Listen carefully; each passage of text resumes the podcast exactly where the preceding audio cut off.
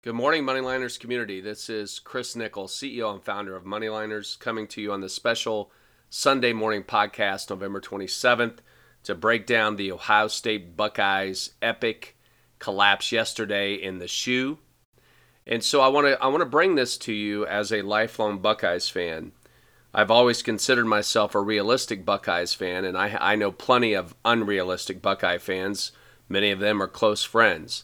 You will never find me uh, burning a car or flipping over couches uh, um, and acting crazy because of a Buckeyes loss, and certainly not after the loss yesterday to Michigan in the shoe.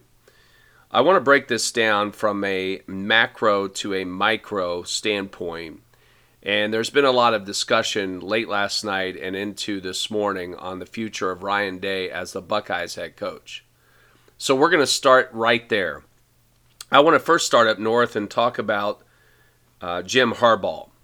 You know, I, I, said a couple of weeks ago that John Harbaugh, his brother, the coach of the Baltimore Ravens, was one of the top five coaches in the NFL. And I'm going to say today that Jim Harbaugh is one of the top five coaches in college football. And yesterday he proved that on the road in front of a raucous crowd at Ohio State. You know, a few years ago, Jim Harbaugh was almost ran out of town in Michigan. The fans were calling for his head because he could not beat Ohio State. It wasn't that Jim couldn't beat Ohio State, it was that Jim couldn't beat Urban Meyer. You know, in this rivalry over the course of time, 120 years of this rivalry, coaches have seemed to be able to get in the head of the opposing coach. Quite frankly, Urban Meyer owned Jim Harbaugh and Jim Harbaugh just couldn't get it done facing Urban Meyer. And then all of the sudden, Urban Meyer moves on, promotes Ryan Day to head coach. And just as Jim said after the Michigan victory last year, some people are on third base and think they've hit a triple. You know, Jim was saying that after the Michigan win last year because Ryan Day essentially inherited a full blooded five star program from the great Urban Meyer. Ryan Day had not done anything as a head coach to prove that he was going to be a winning head coach at one of the most prominent college football programs in the country. So essentially, Jim was saying, Hey, I followed in Brady Hoke. I inherited a Michigan program that was in shambles, and I have built it over the course of time since 2014 to now finally get the victory in 2021 against the Buckeyes, which he did last year. Whereas Ryan Day, on the other hand, took over Urban Meyer's program after Urban had gone 7 0 against Michigan, and Ryan Day thinks he's done something special after his first victory in 2020. Jim Harbaugh had to take a pay cut in order to keep his job in Michigan. He took a huge pay cut when most college head coaches are signing big time extensions. During the COVID era, Jim was concerned about the livelihood of his assistant coaches and many of the folks within the program that didn't make much money. He took a pay cut so that they could be paid during COVID. And I remember talking about that happening when Jim did that and saying, you know, that right there is a sign of a true leader with humility that cares more about those folks making $50,000, $60,000 with maybe four people in their family versus him making a few million. Jim took a pay cut because everyone, everyone wanted to run him out of Ann Arbor. On the other hand, Ryan Day took a program, signed a lucrative contract, got a five star chips from all over the country, and Ryan Day was just expected to continue to beat Michigan in the footsteps of Urban Meyer. Yesterday, Jim Harbaugh owned Ryan Day. Jim Harbaugh came in as an eight point underdog to the Buckeyes. And in the first half, they looked a little bit like an eight point underdog. They could not get anything going on the ground. Uh, the Buckeyes were moving the ball fairly with ease, getting five, six, seven yards a chunk on run plays, and they were throwing short passes with a little bit of success. The Buckeyes went into the locker room up 20 to 17 and felt comfortable coming out of the locker room in the second half in command of the game. But something happened in that locker room at halftime. Jim Harbaugh got his troops ready for battle in the second half. And they came out and they took it to the Buckeyes. However, in the Buckeye locker room, Jim Knowles thought he was in command on defense. They had shut the running game down. McCarthy wasn't getting too much action. And they thought that they just would continue status quo in the second half. Many of the analysts had it right. They said that J.J. McCarthy was going to have to win the football game for the Michigan Wolverines because the Buckeyes were committed to stopping the run and they stacked the box on every single play. You know, my grandfather used to say, Fool me once, shame on you. Fool me twice, shame on me. How about fool me five times? Jim Knowles, the defensive coordinator, who everyone had hail, hailed the savior of the Buckeyes, saying that the defense was different this year, was exposed not once, not twice, but five times. Yet there were no in game coaching changes to the strategy on defense. I want to know where Eichenberg, Tuimoloau, and Chambers were yesterday. Were they actually on the field? Were they on the defensive side of the football? Because I did not hear their names. All I kept seeing was Eichenberg in shock as the video would pan out from Eichenberg's face, not knowing what just hit him. You know, Jim Knowles was outcoached, he was out prepared, he was out planned, he was out executed. And when he did the press conference last night, it looked like and sounded like the guy was literally drunk. Now, I didn't know if maybe he was sipping on the whiskey up in the press box because he was isolated and alone and had several Dixie cups in front of him? Or was he so shocked that sometime between coming down from the press box and going in front of the media, he just decided to down a bottle of whiskey? Because all Jim Knowles kept talking about was explosives. There were explosives in the game. What is he talking about? Is this the military? Are we in battle in, in Afghanistan? Explosives? You just you had play after play of 40 plus yards. McCarthy throwing the ball for long touchdown passes. And then Edwards finishing you off with a 75 yard run and an 85 yard run that looked like he parted the Red Sea like Jesus. There was no one behind the front line of defense. Nobody. Now, number 12 back there, the punt uh, blocking specialist in Ransom, he was back there all alone and isolated when Edwards busted through the line for the very first 75 yard touchdown scamper. And if you watch that play, Edwards actually went to the left. He went to the left facing the defense instead of the right. So he was actually fooled thinking McCarthy was going to take off running to the left side of the offensive line instead of chasing Edwards on the right when he got through the hole. And then Ransom also took what looked to be a Bush League play, coming in and trying to chase down Edwards versus going for the angle, knowing that he was the only one preventing Edwards from reaching the end zone. That didn't work. You know, when you watch the play of the Buckeyes on defense, it all goes back to Jim Knowles. The players were not in the right position during key critical parts of the game that led to touchdowns for Michigan. If you look at the stat lines between both teams, you would think it might have been a 24 21 game, maybe a 27 24 game. The stat lines were pretty close.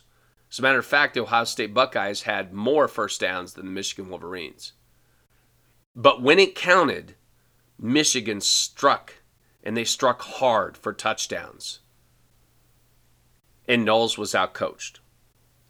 You know, when I think about the coaches, I watched the USC game last night, and I watched Lincoln Riley, who came over from Oklahoma two years ago. By the way, USC, when you hired Lincoln Riley, I said USC football is going to become prominent once again. I've always been a fan of Lincoln Riley's great football coach in Oklahoma, and a little bit like Ryan Day, he inherited Bob Stoops and his Oklahoma Sooners. But the difference between Lincoln Riley and Ryan Day is was on full display yesterday. Ryan Day folded his hand time after time again when Lincoln Riley put his foot down on the gas pedal riding Caleb Williams to what should be the Heisman Trophy. You also saw the difference yesterday between CJ Stroud and Caleb Williams. CJ Stroud failed on the big stage. He should no longer be in contention for the Heisman Trophy. While Caleb Williams last night, in his victory over a tough Notre Dame team, put an emphatic stamp on the Heisman Trophy race. And I do strongly believe that Caleb Williams will win the Heisman Trophy based purely on his performance last night against Notre Dame. That kid is special. And CJ Stroud on the big stage yesterday had the chance to get that signature victory to take him to New York, and he failed miserably. Let's talk a little bit about CJ Stroud, Ryan Day, and how it's been more about him this season, especially yesterday, than it was about the Ohio State Buckeyes. You know, I, I don't know if you if you happen to look on the ESPN roster report right now, if you just take if you take the Ohio State Buckeyes and you look at the actual roster, the running back yesterday isn't even on the roster. Yep. Trayanum, who was gashing the Michigan Wolverines for nearly six yards a carry, he had 14 carries on 83 yards. That's an average of six yards a carry. He's not even on the roster. There are five running backs listed on the ESPN Ohio State University roster, and he's not on it. Yet he was getting six yards a carry. Now, granted, he was on the field because, you know, Ryan Day knew that the Michigan Wolverines didn't even know who he was. And he's a pretty talented back as your sixth string running back, six yards a carry. Yet, in a critical moment in the game, the game, at the game point where I thought the tide was fully turned, was at seven and a half minutes in the fourth quarter. You're down by 11 points. And you are at first and 10 from the 15 yard line, averaging six yards a carry. You now have the ball third and four from the Michigan nine yard line down by 11 with seven minutes and 28 seconds left. And what do you do on third and four? You throw an incomplete pass. You see, on third and four from the nine, down by 11 with seven and a half minutes left, when Michigan had just scored a touchdown on an eight minute drive, you cannot leave that spot without a touchdown. Instead of showing your strength and imposing your will on the Michigan defensive line, and saying we're going to run it twice right down your throat to get the first down and eventually the touchdown. You put the ball in CJ's hands, he throws an incomplete pass, and you kick a field goal with 7 minutes and 20 seconds left in the game to cut the lead to 8. You run that ball two times on third down and fourth down to get the first down because you're averaging 6 yards a carry. That was the end of the game, in my opinion. When I break down what happened in the fourth quarter, that was the pivotal, pivotal moment. On the ensuing kickoff, Donovan Edwards took the very first play from the line of scrimmage for 75 yards and a touchdown, putting the game out of reach. The Wolverines went up 15 points at that moment, and the wheels literally fell off the sports car for the Buckeyes because CJ Stroud threw his first of two interceptions late in the fourth quarter on the Buckeyes' very next possession. I don't understand the offensive play calling third and four from the nine, down by 11 with seven and a half minutes left. It's been more about CJ Stroud this year and his chase for the Heisman Trophy than it's been about the Ohio State Buckeyes.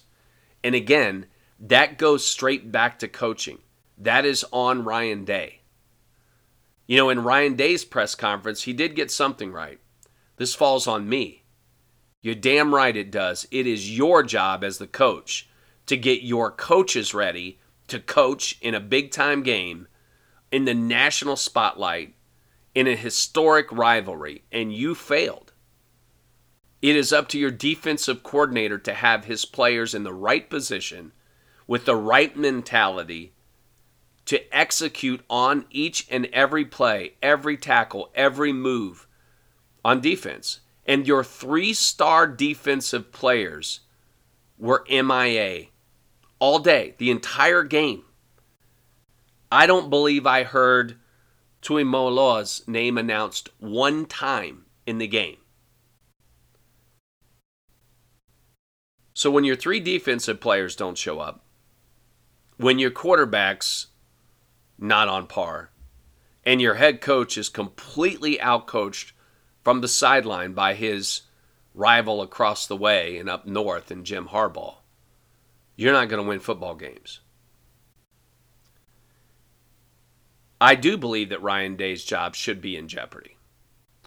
Because again, Ryan Day didn't do anything to build the Ohio State Buckeye program. He did not rescue the program from a failing Urban Meyer. Year after year, Ohio State gets five star recruits, the best players from all over the country, to come to the horseshoe and don the scarlet and gray. And Ryan Day is now two consecutive losses to Michigan, and this one at home in the shoe as an eight point underdog without the Michigan star running back. Without the starting running back in at Michigan, their key player, you got beat by 30 points. You know, most Buckeye fans today are probably upset at the critics that are saying that USC has just slid into the fourth spot in the college football playoff rankings. Because that's the general consensus across the board today is that the top 4 rankings should be Georgia, Michigan, TCU and USC. I think they are spot on. I don't think there's any argument from anybody, and it's very obvious that it's Georgia, Michigan, and TCU. Lock those three in. They're undefeated. They're on the verge of winning their conference championships. So let's put those aside. Let's talk about that fourth spot. Does it belong to the Buckeyes? Can Alabama slip up to the fourth spot? Is it USC? Let's talk about some of the action that occurred yesterday across the landscape so that I can explain why it is USC. First of all, let's talk about Brian Kelly, who thinks he he did something special by beating a, a maybe the worst Nick Saban Alabama team that I've seen in a decade.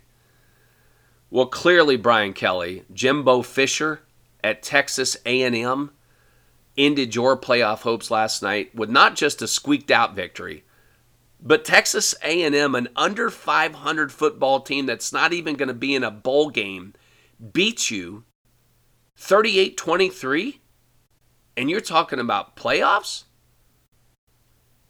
You know, the SEC has had a down year outside of Georgia, just Georgia and the rest.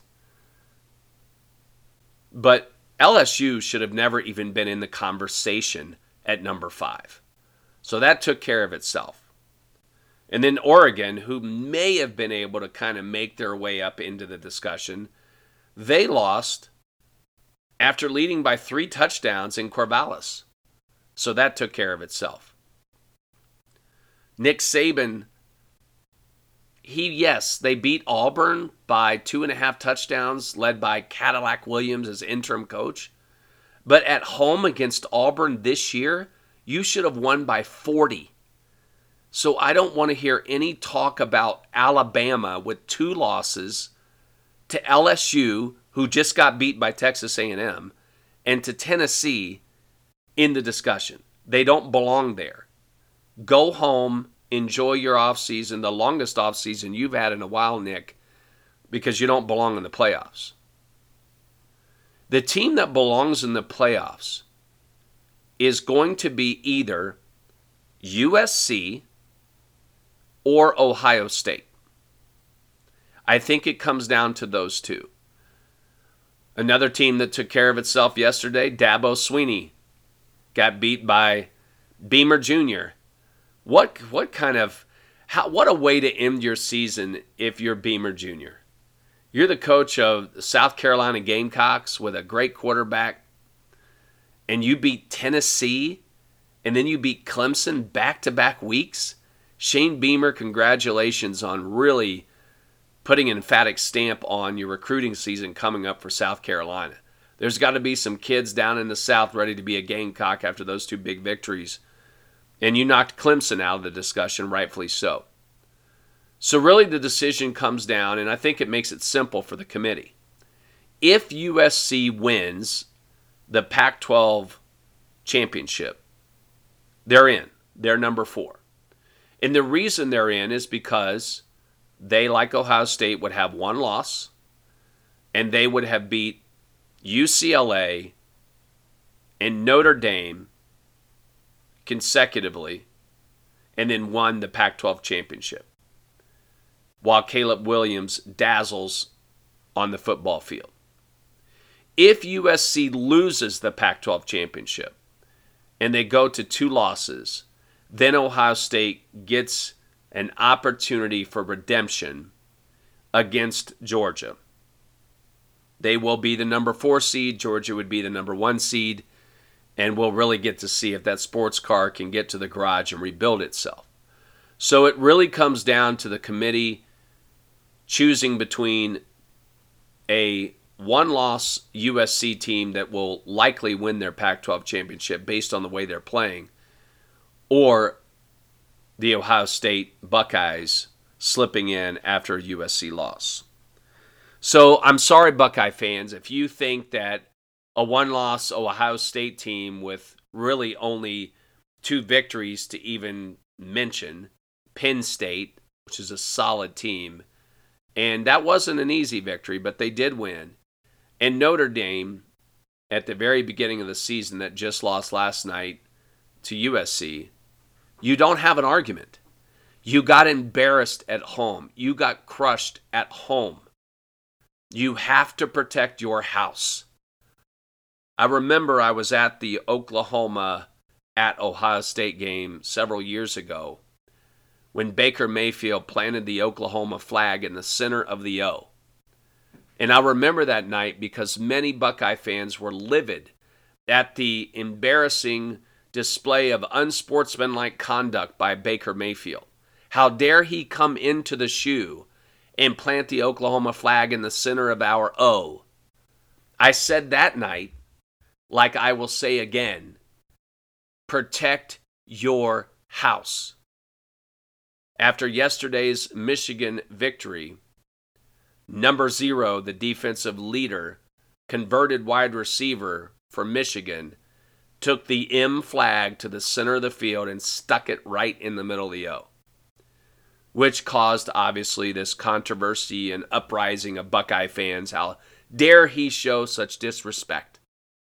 Protect your house, and you won't have to worry about people planting, planting flags in the center of your field. You failed to do that. Ryan Day failed to lead you to victory in protecting your house. And Jim Knowles is still talking about explosives this morning. Hey, Jim, I don't know how we thought you were going to solve our defensive issues. You were the defensive coach for the Oklahoma State Cowboys. Since when did Oklahoma State and defense end up in the same sentence? Your defensive work up to this point was against inferior competition. You didn't stop Northwestern. You couldn't stop Penn State. So, why anyone thought you would have the right game plan and have the players ready to stop Michigan? It's an unfair request of you. It's an unfair expectation of you at this point. I hope that things get turned around for next season because the last few years watching the Ohio State Buckeyes defense has been extremely painful because it hasn't been the defense that I'm used to under the Cooper, Tressel, Meyer era. For many of those years, the Buckeye defense carried the offense. If you look back to the Tressel National Championship year with Craig Krenzel at quarterback, it was the Buckeyes defense that won that championship. And now, week after week against superior competition, it looks like Swiss cheese. And it did again on Saturday. For you Michigan fans, I'll end it with this. In 2014, when Jim Harbaugh was parting ways with the San Francisco 49ers, a mutual decision.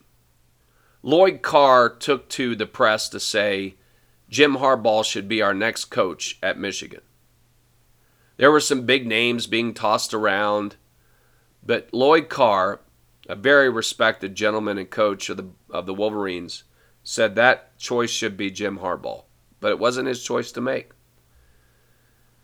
You hit the jackpot when you got Jim Harbaugh.